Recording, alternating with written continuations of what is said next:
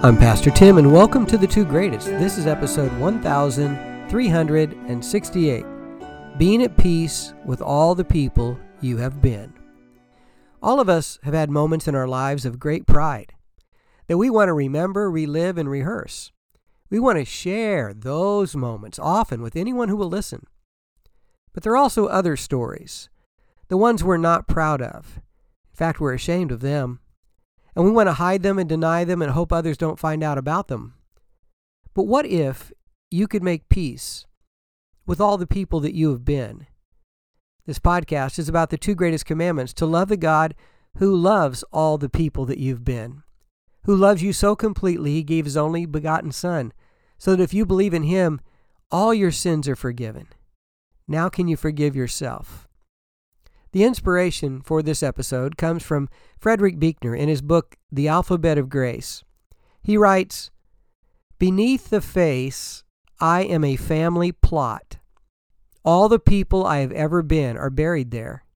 The bouncing boy, his mother's pride, the pimply boy and secret sensualist, the reluctant infantryman, the beholder at dawn through the hospital plate glass of his firstborn child, all these selves I was and no longer am.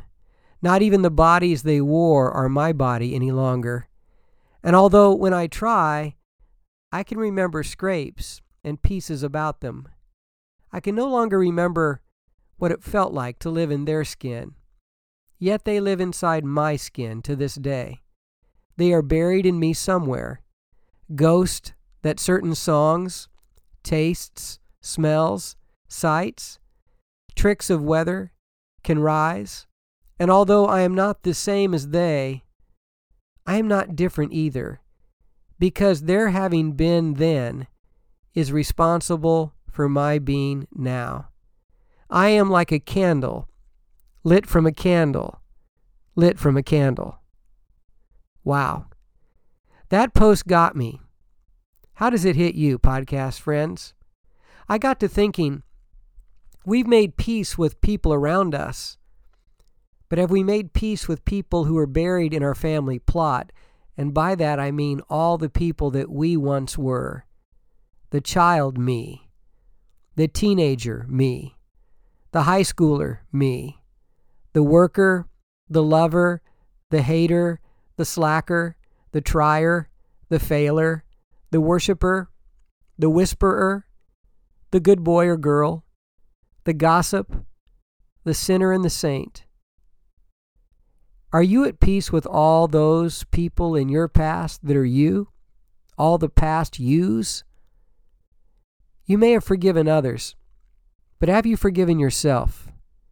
What would it take for you to give yourself that gift this Christmas? To be kind to the former you who made all those mistakes.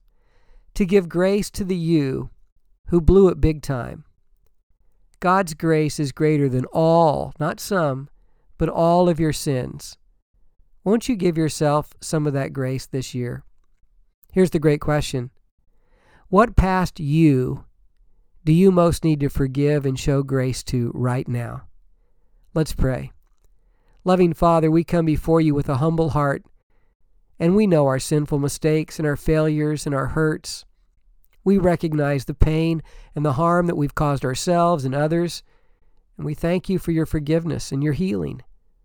Would you grant us the strength to confront our past with honesty and with humility? Help us to face the consequences of our actions with courage and responsibility. Help us to learn from our mistakes and use them as stepping stones toward growth and transformation. God, we ask for forgiveness of any pain we've inflicted knowingly or unknowingly on others, knowing that you've already forgiven us. Help our actions to be a source of learning. Help us to give compassion to others, but also compassion to ourselves.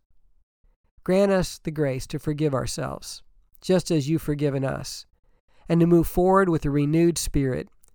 Help us to cultivate compassion, understanding, and love on our journey. Lord, guide us in the path of righteousness, and let the lessons of the past shape a better and more compassionate future. In Jesus' name, Amen. I hope you'll join me tomorrow for episode 1369. And in the meantime, sometimes we are really good at giving grace to others, but we won't extend it to ourselves. I pray this Christmas season you'll find a way to be at peace with all the people that you have been.